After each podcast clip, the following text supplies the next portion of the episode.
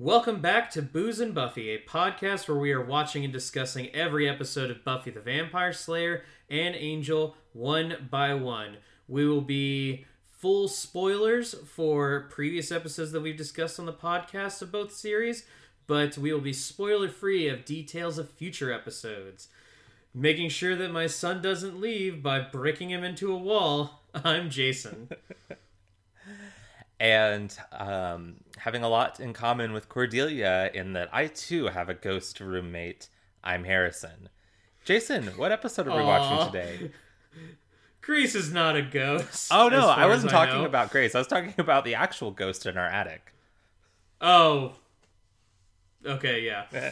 um, Harrison, we are watching Angels season one, episode five, Room with a View. Though it's not spelled how you think, we we took out most of the we took out most of the uh, vowels. Yep. So It it's the uh, mm, the uh, newspaper edited down version. Now, for the lis- younger listeners, a newspaper um, is like your Twitter feed, but uh, it's printed out and has more words.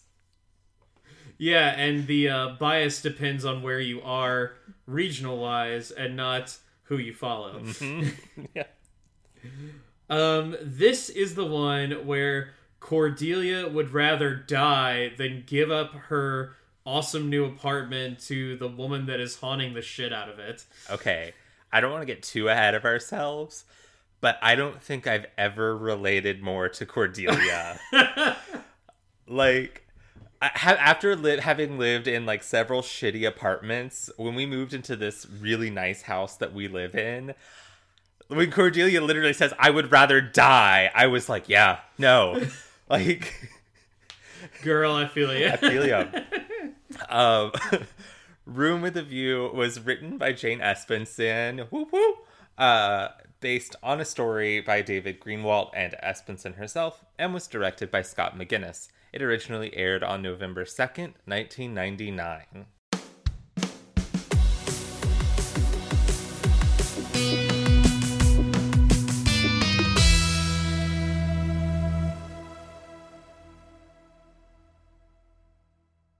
All right, Jason, what are you drinking this fine early afternoon? Uh, it's been a rough couple days at work, so I'm actually uh, drinking some of my single malt Scotch whiskey Nice. before I uh, before I go to sleep when we're done recording this episode. Very nice. Uh, I am drinking a uh, small glass of red wine. We actually had a couple nicer bottles that were Christmas gifts, um, but I decided to hold off on opening those and get through my big box of wine first. Ah, yes, the box. the box. um, I think I've mentioned this on on pod before, but like we used to drink so much boxed wine when we were like in our early 20s and then we stopped and we were like we drink from bottles now and like during the pandemic we're like fuck it we're back to boxes I mean, hell, at this point, you'd probably drink it right out of like the, the vat that has the grapes in it. i would drink the wine straight from the wine cow yes So, um, hang on. Let, let's do a toast, and then I'll tell you a funny story uh, involving wine grapes. Very nice. um, so technically, it's an angel episode, which would be my toast. But since you lost out on your toast last week because of uh, because we had Skylar, I'm gonna give the toast to you. And now angels will be you, Okay. and Buffy's will be me. The way the world really should work, you know. All right. Um, here is to the end of 2020. Fuck the hell off and die. Very nice. Cheers. Cheers. Uh, I've also got my giant glass of water here because it's the afternoon. uh, you gotta love that day drinking. Yep. You know, I just want to make sure I don't like start my day off by dehydrating myself. Uh, oh, okay. So funny, funny story about uh, wine grapes. Um, when uh, when my family and I went over to Europe, um, we were in this. Uh, we were spending the night in this small town called Udenheim in Germany. It's um, to the south southeast of Mainz, but um, Shout out to our yeah- listeners in Udenheim. oh my god! Like all no, this this is like one of those like legit small towns. Like there might have Like been a couple hundred fifty people. people. Oh wow. Uh, yeah, no, like it, but it was mostly um a lot of the land. Mm-hmm. Like there was like a really small like town square, but a lot of the land was used for uh for um uh vineyards, Mm-hmm. And uh one like we had basically had just done this whole trip uh from Paris to Mainz, which was we went on like three different trains and we had like we were riding the rails all through the night. So we were all exhausted and um after like everybody had had a good rest, we kind of just decided, you know, we walk around and explore the town. And uh and we were walking through like we were walking by these vineyards and uh, I'm like, oh wow, cool! Like you can like just see all the grapes right there. And my mom like just decided to like pick a few off Oh and my- eat them. and I'm like, I'm like, mom, what the hell are you doing?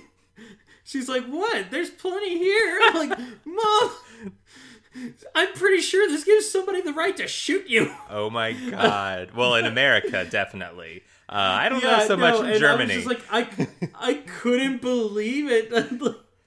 this was like, this was mere days after we had been at the Musée d'Orsay in Paris, and we were in the Art Deco part of the museum. And my dad's like, "Oh, you know what? This is a hell of a table," and slaps his hand on a table that was clearly like behind like the ropes and stuff in the museum. Like, Dad, you, oh my that's god. a piece of art. Oh my god. You know You can't just touch whatever you want in the in like one of the most famous art museums in the world. I I do uh I do sympathize a bit though uh, with that. Um if there were if there were ropes and stuff then yeah, okay. But we were at the Speed Museum, um, which for listeners is um the uh an art museum here in Louisville. Um and we were in like the mo- right next to the University of Louisville. Yep. For those who are interested. um, and um and we were in like the modern art section. Um i think this was at, like right after their big like grand reopening after they had like done like the remodels and everything. Yeah. but there was like one bit where it it was like like, i don't remember what it was but john and i stood there for several minutes going like is that art or is did someone just drop like some litter on the ground like the way and the way it was like where it was we like legitimately could not tell. We were like so we just Oh, left it. We were like fuck it. It's art. Like We're at Angel Investigations, and Cordelia is making sure that it is known that the garbage bags are not good. Yes, she's reenacting an audition she did for Doyle. Um, and we get, you know, kind of our classic Buffy and Angel um, um, a, a twist beginning, I guess. I don't bait and switch is what I'm going for. That's what where we think she's just bitching about the trash bags, but um, in reality, yeah, she's reenacting this uh, this commercial audition she had, and she's furious that she didn't get the role. She lost it to um, a blonde who showed up in a leather cat suit, despite the audition being for the role of a housewife. She looked like Catwoman taking out the cat trash. um, which begs the question, you know, which uh, I guess at this point it would be Michelle Pfeiffer, uh, in uh, as far as the reference pool goes. Yeah, because um because Halle Berry's Catwoman didn't come out until the 2000s, 2004. I think I two, believe? yeah, I think 2004. Um, I'm I'm actually gonna be kind of sad if I knew that right off the top of my head. well, and you know, you wouldn't even call that a cat suit. It's a, it's a, it was a leather bra. and oh man, it was 2004. Why did I know that? I knew it too. So we're, we both know when Catwoman came out. um the uh the phone is ringing and and uh I, I like how angel like tries to imply like hey get the phone and You know, your job. and and of course cordelia misses it and it goes to a message now this this is actually kind of important for later on in the episode, believe it or not. Like the fact that Cordy can't answer the phone on time, but um, and I like that. that Chekhov's bad at her job. yeah. Chekhov's ineptitude. Um, but it is uh, her friend Aura who is basically wondering, like, oh, where's Cordelia staying? Uh, what's she doing right now? Like, how awesome is living in LA? And uh, Angel's just like, ugh, and walks away. and and uh, Cordelia covers up the machine uh, to muffle it. And um, Doyle's like, uh, so so what's the big deal? And she's like, well, you know, I don't feel great right now where I'm at, so I don't want to answer the phone and talk and tell people how shitty my life is at the moment. Yeah. Which you know, Um, did I can fair. relate, especially in this uh, in this world of social media. I recently uh, got off of Facebook, but there have been there have been plenty of times when I saw like people posting new jobs, marriages, new houses, and stuff like that, and it really does kind of make you feel inadequate and behind of everybody else. And uh, yeah, they, I think everybody feels like that, but yeah. Um, a good friend of mine once said, uh, "Don't um,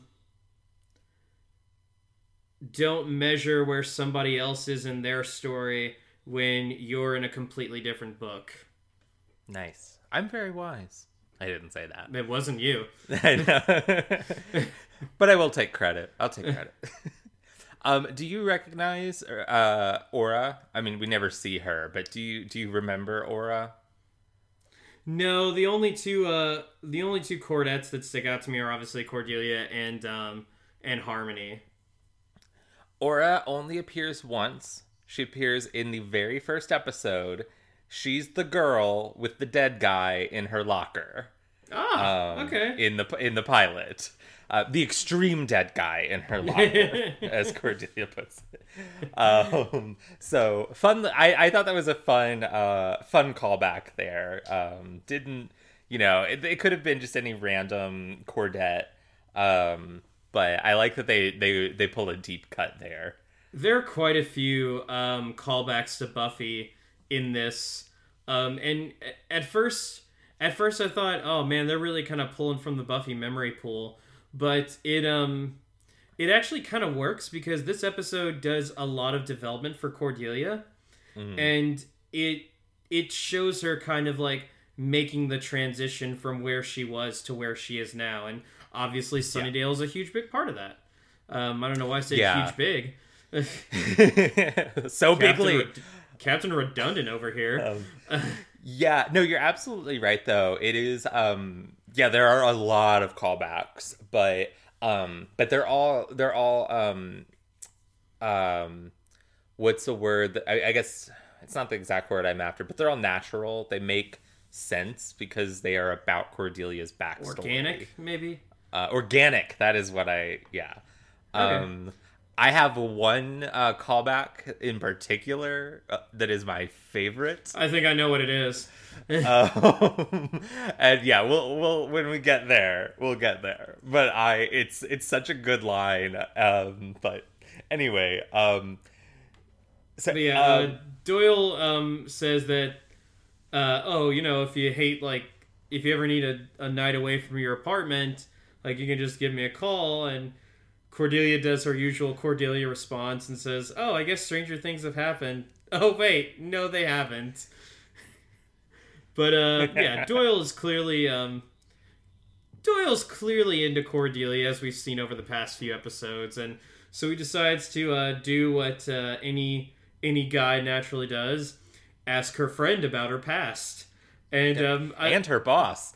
yeah, I love I love this scene partic- particularly because um, when An- when Doyle goes into Angel's office, he like sits in the chair and then puts his feet up on Angel's desk, and Angel gives a clearly annoyed look.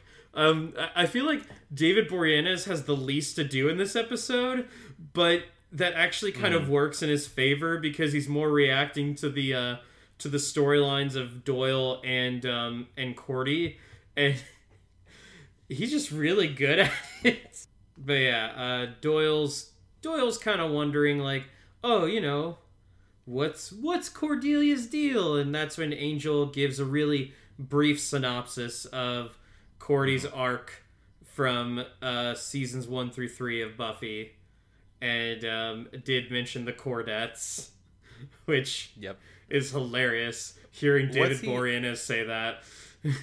Uh, what's he say? They're they're like Stalin, but about shoes or Yeah, something. they're like they're like the Russian Red Army, but very passionate about shoes, yeah. which is just Oh. fantastic. It's and not entirely inaccurate. Like, And also- you know, it's only slightly hyperbolic. And I love when Angel's describing Cordelia. Just you know, she can't she can't type, she can't file. I was holding out a little bit of hope for the phone, but yeah. this episode, I gotta say, this is two Angel episodes in a row that I liked a lot more than I thought I was going to going into it. But this episode plays off of the the trio's chemistry extremely well, and it's mm-hmm. funny. It is just really funny, and it's it almost borders on sitcom, but still has like all the Angel stuff in it, and I I, I love it. Yeah, I've always been a big fan of this episode. Um, I, I mean, I'm, I'm, I'm naturally to come to a Cordelia heavy episode with like more. Um, eh, I don't know what that was supposed to mean, but like, Zeal, but I also just think it's a good episode. I yeah, it's very funny. It's very like uh it ha it's I like this I li- I like just the story. I'm also I like also hauntings. Like uh, that's like haunted houses are one of my favorite like subgenres of horror. Um and then I also just think Cordelia gets a good arc in this episode. Um and uh I and we also yeah, get really a um, a little bit of we also get a little bit of lead into some development for Doyle as well, Mm-hmm. which um, honestly is a good thing because Doyle's just kind of Doyle's obviously the person that we know the least about of the three, and um, and he really hasn't had any development apart from like oh he's this guy that loves drinking and really wants to bang Cordelia, and I mean Uh-huh. that's that's every guy. even me. You you those thi- Especially me. those two things do apply to you. Um, yeah, so Cordelia goes home for the night uh, to her awful, awful apartment. Um, Ugh. yeah, the key This sticks is in the lock. Disgusting. Yeah, it's and you know, I think I think there are a lot of listeners that could probably relate to this cuz we've all had a shitty apartment. Maybe not this shitty, but um yeah. I have been fortunate enough to only have one shitty apartment. But uh yeah, it's it's not great. I mean, yeah, you got the lights not working, the you get like brown stuff coming out of the faucet um, the key sticks in the lock, and and then there are roaches everywhere. Yep. Alive and dead. Which Yeah. is like oh that, that for me that's like the worst part when she called so there's the roach on her television. She calls the like landlord who assures her that the exterminator came that day. And that's when she steps on all of the roach bodies like on the floor. Yeah, what fucking exterminator did they call who half-assed the job because there's still some living roaches in there but also like just left a bunch of dead a- Ugh, it's gross it's so gross i and you know the sad thing is, is like okay. I. Th- the sad thing is, is that if somebody told me that they're probably like this, I believe it. Like, because Mhm. they're. I mean, I'm especially in a place like a big city like LA. Oh absolutely and you know you've got like landlords who, who are essentially slumlords you know Yeah. they they're not taking care of these buildings they're not doing their due diligence to care for them and uh, probably charging outrageous amounts to live in shitholes. Yes. Um, so, uh, despite her um, initial reluctance, though, all of this is enough to push her to call Doyle. Um, unfortunately, uh, picking up on our theme of uh, missing phone calls, um, Doyle Doyle does not get to answer the phone because he is being threatened by a demon uh, who is basically trying to get him to pay off his debt. Uh, and and very much looks like a Jem'Hadar from Star Trek Deep Space Nine. Thank you. oh my god, it was driving me nuts. I was like, that. Yes, yes. Oh, that, it, I the whole episode, I was like, why does this guy look familiar? Like, like, like he can't look like an actor I know because obviously. But yes, he very very strong Jem'Hadar vibes. Um, but yeah, if you don't know what that is, uh, watch watch Star Trek Deep Space Nine. You'll thank us. Um, but yeah, this guy is basically trying to uh, get Doyle to pay his debts because he, surprise, surprise, Doyle owes people money. I'm shocked. Um, yeah. Shocked, I say. Um, and uh, Doyle does this really dumb thing where he like says, "Oh, the money's drawer," and um, and the demon's like, "You're not dumb enough to put a gun in there." It's like, and no, he's not dumb enough. He's dumber because he doesn't even have a gun in there. He just attacks with the with the sh- with the drawer. Yep. And uh, yeah, he uh, he runs away. He's able to get away from the demon. um, then uh, then we get uh, a really funny scene. My favorite. What's hilarious is um one we see the return of Angel's nipples. Um, but wet uh, nipples. Angel's wet nipples. And his tiny, tiny towel. They made a choice. He could have had a regular sized towel, but it doesn't. it's a small towel. Jane Espenson gets me. She gets me.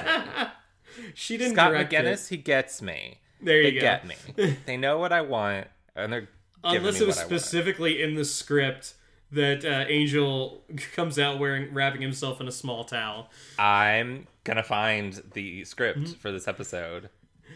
But uh, yeah, so he hears not a knock on his door. He opens it, and Cordelia's and me like, "Oh, thank God you're here." Throws like all this luggage on him, and and she's like, "Oh, don't look at me. I'm awful. Like I I, I smell angel. I smell. I used to never smell." She explains about the roaches and how she's now a girl from the projects, and. then like she wonders if there are roaches in her suitcase.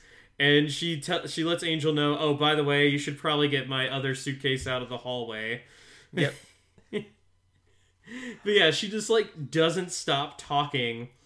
And um she's like oh yeah i i just need to stay here until i find a new place. And once i do you're totally invited in and she's like oh by the way my suitcase is still in the hall i'm gonna take a shower So, not only is this scene great for Wet Naked Angel, um, it's also great for this superb uh, Cordelia monologue that Charisma Carpenter just she delivers. She Yeah.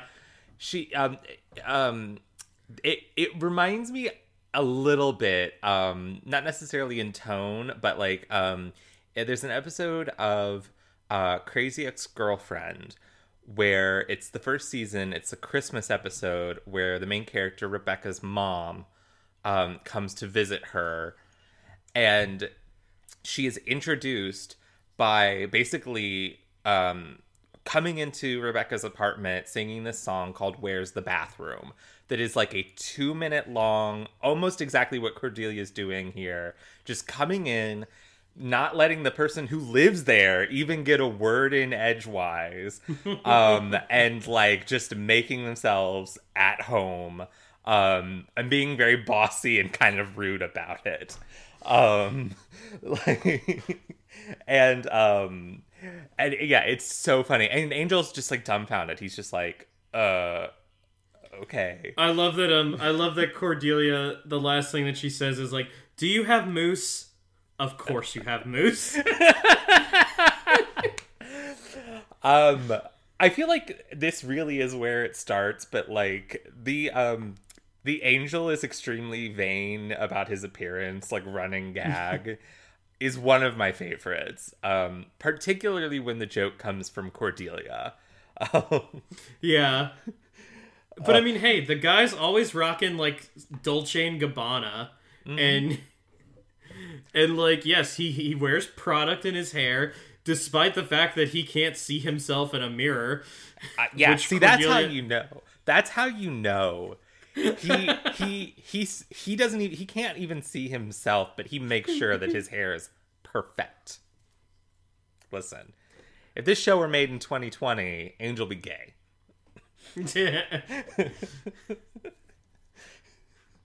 or or uh, what what is it? Metrosexual. Uh, yeah, that would metrosexual would. Um, I mean, and in general, just uh, this is not really a Buffy thing, but just in vampire lore, vampires tend towards pansexuality. Just um, uh, because as we've talked about, vampirism is um, uh, used very sexually frequently. Mm-hmm. Penetration. Thank you. Um, so then uh, Doyle is um, Doyle stops by Angel's apartment uh, the next morning. He sees Cordelia in a bathrobe, uh, sitting at the table, and then Angel comes out as like, "Hey, you got um, hey, you got uh, you got peanut butter on the bed sheets," and Doyle immediately is like how could you? you knew I liked her, and you just went ahead and had sex with her anyway. So, one, I really love Cordelia using the tea kettle as a mirror. um, um, but I also really like how she's like, I absolutely did not get peanut butter in your bed. You did it. And he's like, I don't eat peanut butter. I don't eat. Like, and she's like, whatever, I'll go check. But the idea, like, Angel immediately shoots down the idea that uh, he and Cordelia uh, slept together. Um, so he goes to like change his sheets, which have peanut butter all over them. Uh, and uh, um, I do need to uh, just note uh, this is another shirtless angel scene. it's a little tiny black boxer briefs angel shirtless scene with like a nice kind of translucent open robe. Um, no comment. No. Well, I think that that was clearly like chosen for that to because that clearly looks like a post-sex outfit. yeah. If you have to wear it, really. If you does. have to wear anything post-sex, that's it. I part of me wonders is if this is Angel's way of just being like, um, like asserting dominance back into his own home. It's like I don't care that you fucking people are in my home without my permission. I'm gonna wear my tiny boxer briefs and my robe, and it is y'all just have to. It is a power it. move. uh, I mean, it's it's no uh, it's no drinking milk and not breaking eye contact. It never could be. Um, uh, but anyway, uh, so, um, Doyle does ask Cordelia if um, if anybody called uh, for him, and she said like, "Oh yeah, I I gave somebody was calling for you. I gave your address because it was somebody from your part of England." Like, oh, Cordelia, Cordelia. But um, I do love the way he's like my part of England, and she's like, "Yeah." And then he's just like he's like whatever i like but uh, not not worth my time he, to he, correct he this. does uh he does look at some of the mementos that cordelia's put up like uh trophies and stuff like that he sees her uh her scorched diploma and he's like hey what's up with your diploma she's like oh the ceremony was crazy and Yep. which is a which is a fun little callback to uh, the last time we saw Cordelia on Buffy in Graduation Day Part Two. Um, Yep. But yeah, Angel comes down, and uh, he says, he says, uh, uh, yeah, Doyle, there's like this big guy uh, out there, so I told you that you'd be right up. And Doyle's like, all right, then immediately just runs away. And Angel is like there before him in the foyer, and it's so funny because he's just like, "Yeah, I know what's up." Yeah. I really, really like the like the second he sees Angel and he realizes what's happened, Doyle's just like, it's not nice to trick people. but yeah, um, so he like reveals that this guy is like trying to shake him down for some money, and um, and Angel's like, "All right, well, how about a deal? If um if you help me with my problem, then uh I'll help you with your problem." And it's funny because you immediately know what Angel's problem is, but then Cordelia comes up and what is it that she says?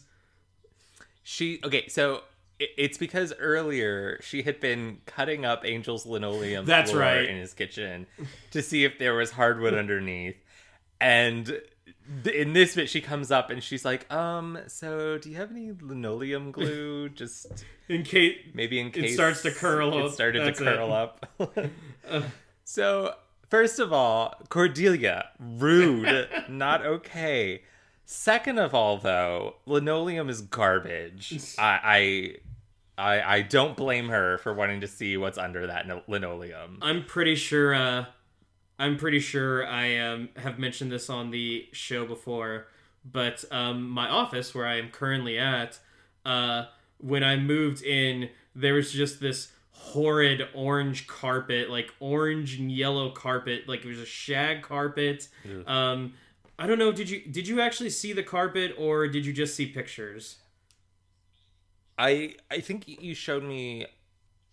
I'm trying to remember. Because you took me around on FaceTime one day, but I can't remember if you'd torn it up already. Well, yeah, but like, no, Um, this carpet was awful. And then, um, like, uh, but when we moved in, or when I when I was like first looking at the house, I um I lifted up some of the carpet, uh, which maybe should I shouldn't have done because I was. Uh, it wasn't finally buying. I wasn't final on buying the house yet, but I saw there's like really good hardwood floors. Now I know you've seen the hardwood floors, but yeah, like and as soon so like one of my 1st mm-hmm. big projects post moving in was to basically like take up all the carpet and take up like all the padding and stuff. And yeah, this I can't believe that they had that carpet over this hardwood floor. Like, especially Yeah. you couldn't even close the door properly with that carpet down there. It, it was ridiculous. Yeah, I I hate that. We've been lucky enough that most of our house is the hardwood floor. Um, we do have carpet in the living room uh, and like the hallway, but yeah, for the most part, we've been very lucky that our house is largely uh, hardwood. I mean, I like carpet if it's good. Like the carpet that's in like my hallway and the front room is I like that carpet. Um I I wish that the uh, cat didn't like it so much that he scratched the hell out of it. but um that's that's another that's another thing for another day. Uh but yeah, and so so um Angel agrees to uh he'll he'll encounter this he'll take on this debt collector if uh if if Doyle helps Cordelia find a new apartment. And oh my gosh, this um this uh, apartment hunting is just delightful. Um, Doyle starts Uh. off by saying that like, "Oh, you know, I have a guy who could help you out." And she's like, "Oh, you have a guy. I'm sorry, but I don't want the opin- the rating of my apartment to depend on how close it is to a racetrack." Which hurtful, hurtful, though somewhat accurate. Um, yeah, but it's um I don't even remember what the first um what the first uh apartment is like because the first one's just like generically gross. Yeah. it, it's just small and it, it's like a bare mattress Yeah. with like a giant stain Yeah. on it. I remember but that. the second apartment, holy shit, it's in a communal living space with that's clearly run by a cult. Clearly. I love it's like we have services at 5 a.m. and she's like, oh, that's a little early for me. And he's like, oh, don't worry, you'll be up. And we start the chanting at four. Which would be hilarious if down the line that cult became an enemy in an episode of Angel. But I, Oh my I God, don't, that would be I don't think that happens, which makes me sad. no. Um, Um, which I guess is kind of a light spoiler, but we'll never know what that cult's all about. and then and then there's the uh, the apartment with the extremely creepy guy who's like, "Oh, don't worry, Mm-hmm. you'll be safe and sound knowing that I'm the only other person on earth with this key." And like, ugh. Nope. Um. So yeah, all, after all of this, Cordelia finally is like, okay, you know what's what's your guy got, and this is when she take he takes her to this gorgeous apartment. It really is. Like this is an apartment that I feel like would be like it you wouldn't find it for cheap in Louisville. And Yeah. we're talking about like LA. Like this this apartment is just beautiful. Yeah, this is like th- this. We've seen ghosts, we've seen ghoulies, we've seen demons and vampires. This is the most outrageous thing we've seen that Cordelia can rent this apartment. Well, I mean, Um, when so many people have killed themselves inside of it, that probably brings True. your property value down just a little bit. Just a little bit. But um, yeah, Cordelia immediately is like, "Oh yeah, I'm gonna have to tear down that wall," and, she's like, "I enjoy it." You know, like I like being able to work on one thing, one tiny flaw in something. Yep. Uh, but yeah, she immediately takes the apartment, and uh, She doesn't yeah, this- get a credit check. She doesn't. She doesn't even ask what the rent is. She's just like, "Yeah, I'll take it." Um, Well, I'm assuming that she knows what the rent is because they probably wouldn't be going there if it was out That's of her true. price range anyway. But yeah, That no is credit check, which I I honestly wonder how often that happens in bigger cities. Because you know that has to happen. Like I Hmm. well, she the the renter rental agent lady does mention that the uh the the person who lived there broke the lease like unexpectedly. So yeah. it does look like they're just like, yeah, we need we want to get someone in here. Um So yeah, I don't know if this if this is entirely above the board. Um Yeah. but you know what's like uh, behind the board? A face just kind of like starts stretching out from that wall that Cordelia hated so much. um very Nightmare on Elm Street. The the first one when uh Freddy does that over Nancy's bed. Yeah. Um, also, I I always just I really like like like that effect. Uh, not just here, but like in like hauntings in general, like in Nightmare on Elm Street. It's so simple, but it's like it's very eerie. Like seeing something that should be solid suddenly like elasticizing and then becoming a face or like a hand or something. Uh, Yeah, it- um, that's eerie. So my favorite example of that is not in a horror movie, but in the Christmas episode of It's Always Sunny in Philadelphia when Frank is hiding in a couch. And oh yeah. this might be one of the hardest like the hardest I've ever laughed at really anything. Um I don't know if it's the absolute hardest, but it's up there, but just the fact that somebody's like, "Oh, I think there's a person in that couch." And they're like, "What? No there isn't." And you see the outline of Frank, like his whole upper body yeah. just stretching against the material of the couch. Is that, I remember is that also Paul- the same one where he comes like lubed up, like sliding out of it? Like, he's not lubed up. He's just um he's naked because Okay. it was so hot inside the couch. ew. Yeah, come to think of it, I feel like I've seen Danny DeVito naked a lot more than I should have. Yeah. But I mean that that scene though is so fucking funny. I I can't I can't even think about it now without laughing. Um uh but yeah, so something's up with Cordelia's apartment. Uh Angel Angel's waiting at Doyle's apartment and uh this demon shows up and Angel like kicks the shit out of him. And uh Love to see he's it. able he's able to get the guy's name griff. And uh, he says i don't know like i don't know who i work for. I just get his orders. Doyle owes owes money but now we're like now we're basically just gonna get him killed. And uh and angel's like all right i'll i'll get doyle to pay i'll get doyle to pay you um your only other choice is to keep fighting and you're lucky if you're lucky you'll last 10 minutes if you're really lucky you'll be unconscious for the last five which Nice. hot Yeah. Very hot. Love it. I do like how when he, when Angel delivers this news to Doyle, Doyle's like, "I thought you were gonna get me out of this. I, I have to pay him back." And Do- Angel's like, "The alternative is you die. Yeah, you so get- you fucking get- pay up, dude." yeah it's like well you can't get blood from a stone you can get blood from you I loved that line.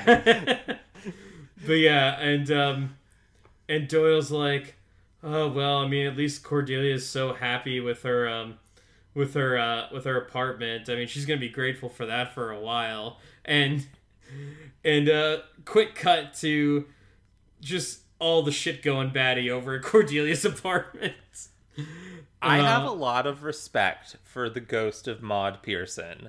Um, she gets right down to business.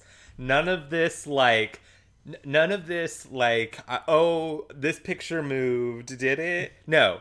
I'm gonna turn on your radio. I'm gonna play the song that was playing when I killed my son. Uh, instantly, the song is "You Always Hurt the Ones You Love," um, and and yeah, I'm gonna start levitating your fucking bed.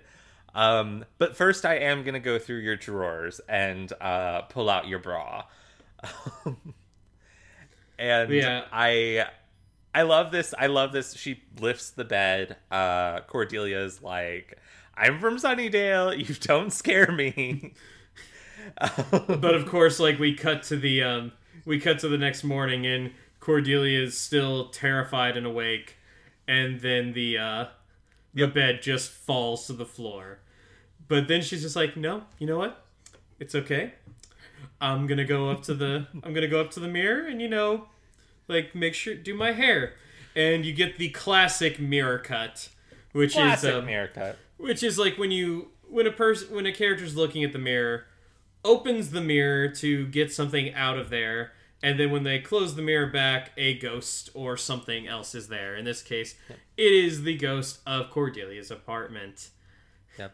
Uh, played by the delightful Beth Grant, who you've seen because she's fucking everywhere. She's one of those.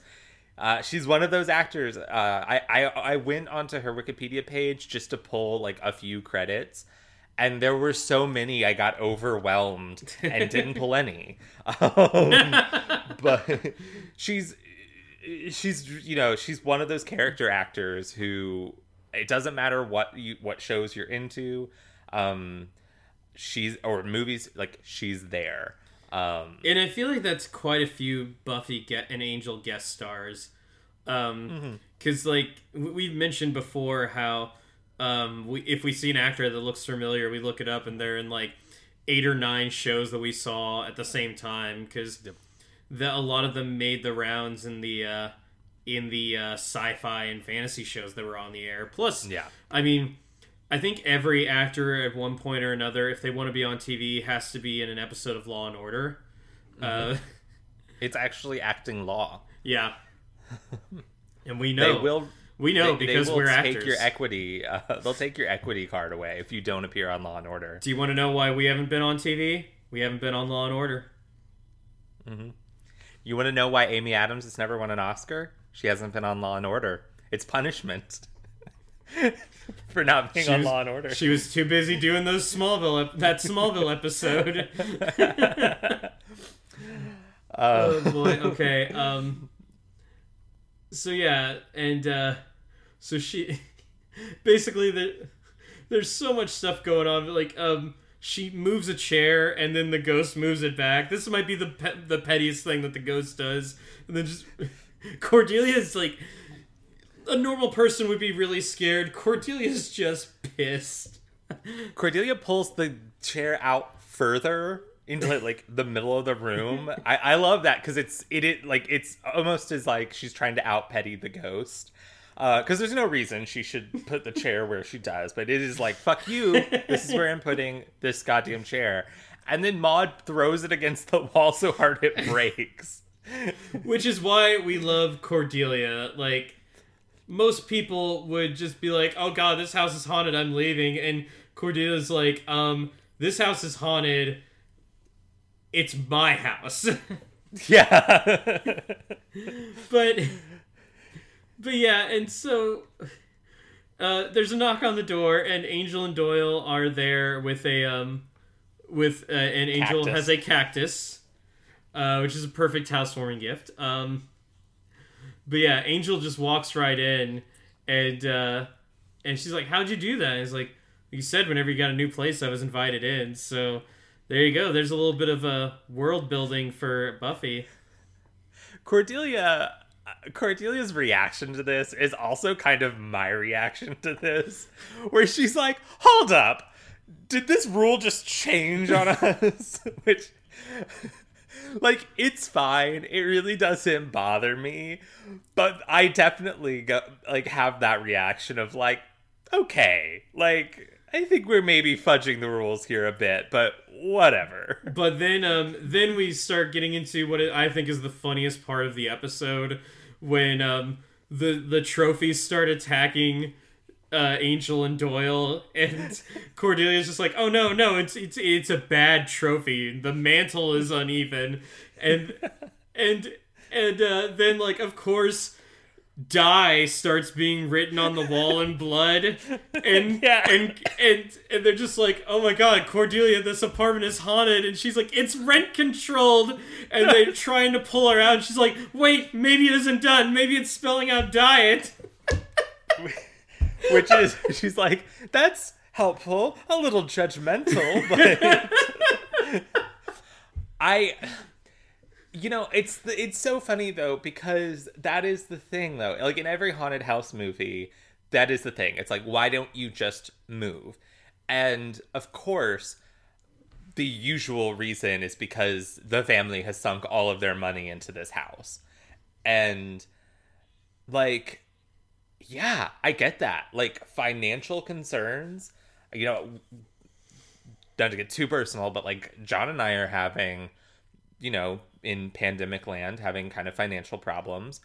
And yeah, I'll live in a fucking haunted house to get if that like gets me out of my financial problems. I'd I'll take a ghost any day over over money problems. Yeah, and uh, Angel tries to assure that like, "Hey, it's this is just a place to live," and um, this is when uh, Cordelia basically says like, "No, it's more than that." Like I felt that when I had this apartment, I wasn't being punished anymore, and and Angel's like, "What do you mean punished?" And she's like, "You know, for how I was before," and yeah, like it's it's kind of really the first time we've seen her have regret about the stuff that she's done. Like even in Buffy, I feel that there were very few times when she showed regret. Even even when she was like a real big part of the Scooby Gang, um, like end of season two, beginning of season three. Um, it, it's it's like I'm not apologizing for what I was before because honestly, that's kind of like what turned Xander on about her. Uh, But yeah, this this like really starts to get into her head, and again, like it goes back to that whole. There's so many times when you feel like you just you're doing life wrong, and and that that's a shitty feeling. Yeah. and then she um she compares it to Angel. She's like, you know, if I if I get this apartment and it's great, it means I'm not being punished anymore. I can live my life. And she's like, you of all people should understand that. And she go he goes, yeah, redemption. And she goes, oh no, I meant because you had that mansion. um, great way to get to our point and then not letting it sit there too Yeah. uh, saccharine uh, and get get a nice joke in. Um, yeah, I uh, a nice callback to Angel's mansion. yeah. Um, Angel and Doyle uh, say that they're going to try to do an exorcism. Uh, Doyle goes to get uh, some supplies, which include uh, bile, which they really needed to get, and they apparently need a lot of. Um, Angel uh, goes to Kate and uh, sees like uh, if he can find out anything uh, because the original search in the uh, on the internet found that Maud Pearson died from a fatal heart attack, and Angel said, "Well, I mean that's not a violent death, so it it shouldn't be like there shouldn't be this ghost there." Um, but they find out that uh, uh, her son, Maud Pearson's son, Dennis, disappeared on the same day as her heart attack, and uh, and then there was um, there was apparently like a lot of friction between all of this, and we kind of like Yeah. we kind of had this alluded to earlier because Maud does say like, "Oh, stay away from him. You're not good enough for him. You're trash or whatever," and uh, and then um, also all of the uh, there are several deaths in that apartment that were all suicides. They were all Yep. ruled as suicides. Um, there's a great line during the scene with Kate where um, she um, she makes some snarky comment about Angel being like almost like a real detective, and she's Angel's like I am a detective, and he, she's like, well, you know, detectives have training and business licenses and last names. um, uh, I, I, you know, I enjoyed snarky Kate. Uh, she only has this one scene in this episode, but uh, uh, she Joyce Summers is Summers it. Joyce Summers it. Yeah, that's what I'm going with. There you go. That's gonna be what I call it when an, when a character only has one scene in the episode, but they just come in and they fucking nail it. PSH, Philip Seymour Hoffman. Ma- Oh, yeah. Many many of his roles were supporting roles, but they were they managed to like both not steal focus from the scene, but also just enrich it. I R.I.P. miss him. um. Oh, speaking of R.I.P., I do believe that uh, when when uh, Cordelia talks about um, being haunted by this old woman, she's like, "Oh, where's wh- why isn't Patrick Swayze dead when I need him to be?" Yeah. And I was like, "Ooh." Ooh. Yeah, Uh. I, I had the same reaction to that line. Because, of course, Patrick Swayze was. When did he die? 2010, I think? sometime around then. But up. yeah, he died a lot younger than uh, he died at a fairly young age. I mean, I think he died. yeah, I think he was like 50. 50. Yeah. Um, Yeah. He and died uh, in 2009. He was 57. Okay, so a little older, but still like, um, what was it that he died of? I'm pretty sure it was cancer. I feel like Okay. Um, cancer. he had he had cancer. Um, he died specifically of pneumonia, um, but the pneumonia was complications from his chemotherapy for his cancer. Yeah, that makes sense. Yeah. Uh, now he's dirty Yeah. dancing up in heaven. Mhm. Um, but yeah, uh, poor, uh, poorly aged jokes aside, um, Yeah. uh, yeah. So Cordelia is basically waiting at the office, but um, there's a phone call which a ri- which goes to uh, voice, which goes to an answering machine. I almost said goes to voicemail, um, which goes to the answering machine. But Cordelia does pick it up, and it's Angel saying that uh, she uh, he wants to meet her at the apartment, and they'll, that'll help her out. And uh, and so um, when uh, when Angel um, finally gets all the info that he needs, he calls uh, Angel Investigations. Doyle answers the phone with um with We hope you're helpless." We hope you're hel- We hope you're helpless, which not not quite right. Um, and I like how he's like, wait, hold on, that's not right. And then Angel's just like, it's me. But yeah, um, and he says that uh, oh Cordelia isn't there, um, so he plays the answering machine, and fortunately it recorded that call, and he's like that's that's not me. Um, Remember back in the day though, when like you could you can't do this anymore. Like you could if you could call someone, get their answering machine, start talking, and then they could be like, "Oh, I do want to talk to this person," and answer. Can't do it anymore. You gotta call them back. yeah, Kids, you don't know what you're missing. You're not missing anything. You're not missing a damn thing. yeah. You know, it it kind of makes me wonder like, um, do you think Angel would have a smartphone? Um, based on what how he reacts when cell phones are introduced in like season two, I think. Yeah. Um, I'm gonna say like eventually, but like Uh, kicking and screaming the whole way. Yeah, I, I picture him getting addicted to Candy Crush though, the same way that uh that Captain Holt got addicted to Kwazy cupcakes on Brooklyn Nine Nine. I think Angel would be a fruit ninja type of guy. yeah, because he's like, oh, it's manly, it's fruit, Yeah, it- and it- yeah, and ni- being a ninja. yeah, yeah. I think I think that's a I I think um uh I think Spike would secretly be into Candy Crush, but like wouldn't tell anyone. Until like Buffy Buffy sees it on his phone and gives him endless shit about it. Yeah. this is this is my uh, this is our head headcanon about what smartphone smartphone games uh people like uh Drusilla just plays with the calculator and thinks she's doing something.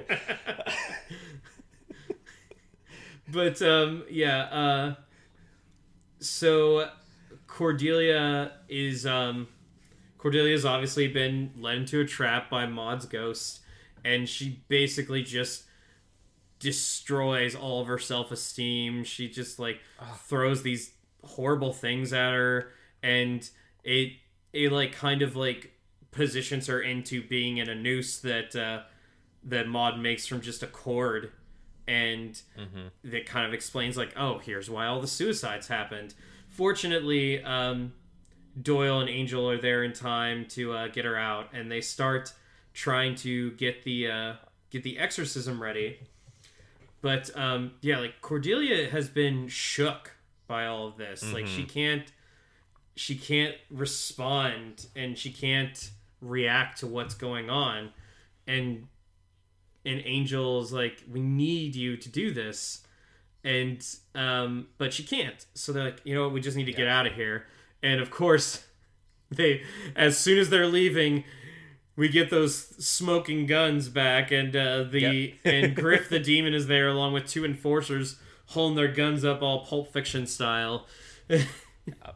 Uh, I do like the way they tie these two these two plots together here. Um, I also, uh, you know, I hate seeing it. I hate seeing Cordelia in such a weakened weakened place. Um, but seeing her give up like this does make sense. It ties back to that uh, conversation she had with Angel about like the punishment, and I feel like this is where she this is the part where she's going, okay, I get like I do deserve this. This is what I deserve because of because I was a bad person. Um, and I don't like that for her. Um, I understand it. I understand where, how she's gotten to this Weird. point, but I hate to see it. we are developing some character here. Mm-hmm. Um, but yeah, and basically Griff, uh, Griff is like, oh yeah, you know that whole thing about me letting Doyle live if he pays? I lied. So Doyle and Angel have to fight these guys while Cordelia is being pulled by Maud into the bedroom. and and the berating continues to the point where Maud calls her a stupid little bitch. And And I really like here what the Buffy Wiki says. Maud makes a tactical error by calling Cordelia a bitch this because this this is the moment. yeah. yeah, this immediately makes She- Cordelia just regain all of her composure. She stands up and said and as the Buffy Wiki says, she is finding her inner strength. She says, "I'm not some little cry Buffy," which I'm not some little cry Buffy. That's my favorite. That is my favorite. I love that that she's line still so much. yeah.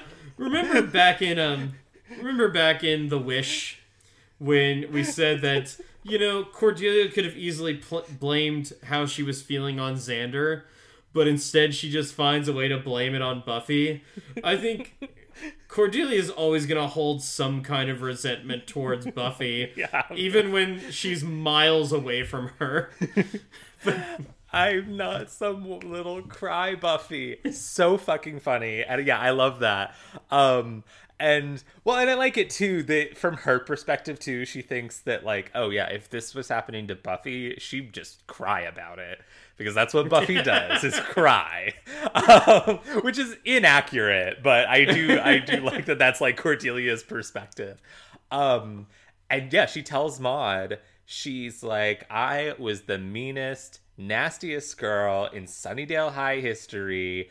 Um, she says something about like get uh get your translucent wrinkly ass out of my apartment um because guess what the bitch is back and love it so much Shout out And, to know, Elton I do- John.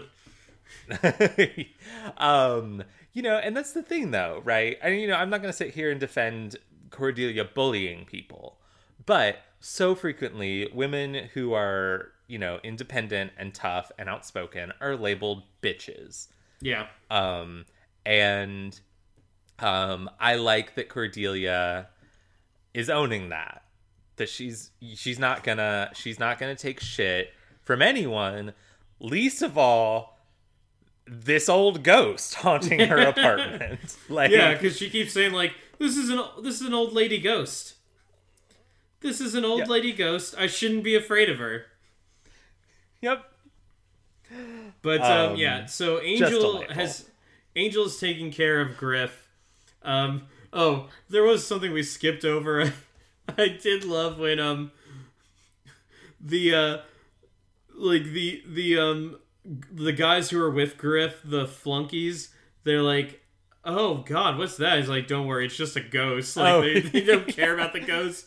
And then one That of them, very funny. one of them shoots shoots the ghost, but it like the bullet goes through her and like destroys one of the bricks on the fireplace, and she just says, "You broke it." but um, yeah, Angel and Doyle have taken care of the uh of the enforcers. Cordelia is like leaving the bedroom be- because she has been possessed by something. Uh, at first, you think, "Oh, maybe it's Maud," but then she grabs a lamp and that wall that she hated so much earlier starts destroying it. And when the brick is cleared away, we see a skeleton in there. And through a flashback, we learn that Maud Pearson did not want her son Dennis to uh, leave her apartment with his fiance. So she buried him alive behind a wall of bricks. Hmm What a horrible way to die. Like Yeah. that I I so horrible. Um I I feel so bad for Dennis. Like this is it's so, ugh, so horrifying. Um Yeah. we do have that song playing again. You always hurt the ones you love by um oh gosh, I had it in my mind. The Mills Brothers. Um and yeah, then once she finishes, uh, she tells Dennis, uh, you know, this hurts me more than it hurts you. And then she promptly has a heart attack and dies. so she was right, at least momentarily. Um, but yeah, so now the spirit of her son, which is Dennis, was the one who possessed Cordelia, now is Mm-hmm. f- able to be free and banishes uh, Maud's ghost forever. Um, Yeah, So, hooray! yeah.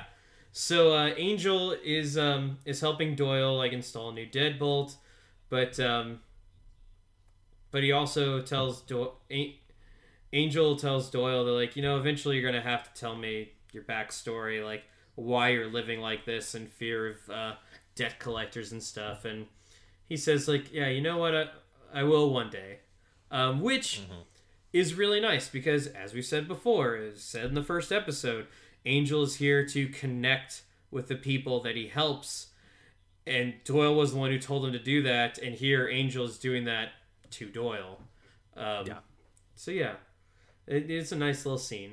But even better is that uh, cordelia is finally answering call from aura and Aw. talking about her new apartment and she has a roommate but she never sees him and making him making his first proper appearance on Mm-hmm. angel phantom dennis who i'm not gonna lie i forgot I love about Phantom Dennis so I- much. yeah no as soon as as soon as she said like phantom dennis i'm like i forgot about phantom dennis i love phantom dennis Yeah.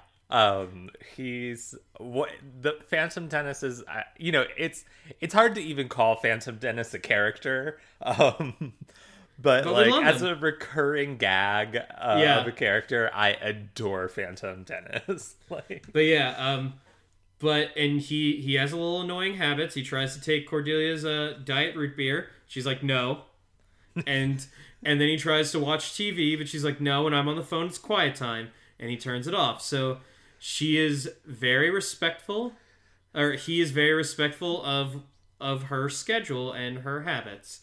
So good on you, Phantom Dennis.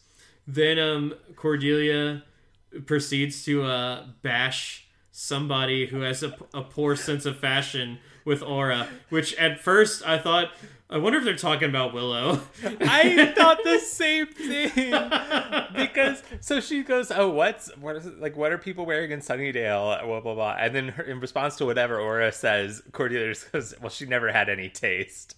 and then it cuts to the the the you know end credits, and you just hear Cordelia cackle and say, "She's so nasty."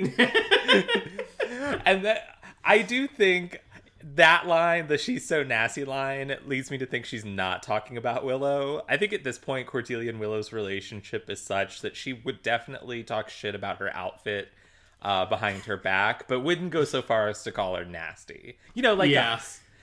like we do. wait a minute do you talk shit about what i wear?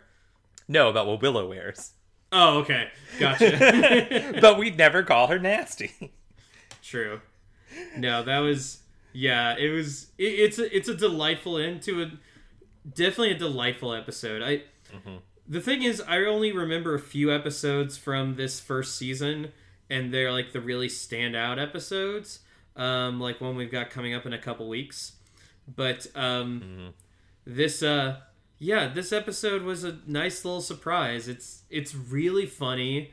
Um angel is constantly depicted as the darker show of buffy and and angel. Uh but it's nice to know that li- this show does have a sense of humor and it Yeah. uses it more frequently than you would think. And even though we just had a um a haunted house buffy episode uh, a, a couple weeks back. This this is technically the week before uh, in Yeah. air wise, but this this manages to set itself aside because Cordelia refuses to let herself be haunted out of her house, and it's it's such a great thing. And Yeah, Angel just wants Cordelia out of his apartment. um yeah i agree i think this episode is so fun i think it's such great development for cordelia it's and it's exciting to see a cordelia centric episode um because she didn't get a lot of centric episodes on buffy um i would say the last episode that was really focused on cordelia was the wish and she dies halfway through it. Like Yeah. she doesn't she doesn't even get to be the center of her own centric episode. Um, Well, so minute, um, it's nice to see her get to grow a bit here on uh, on Angel. So was the wish was that was after homecoming? Yeah, that was yeah that was yeah, post yeah, okay, all right, yeah, okay, just making sure. Uh, but yeah, it um, uh, one of the benefits of Angel for the most part being smaller cast than Buffy.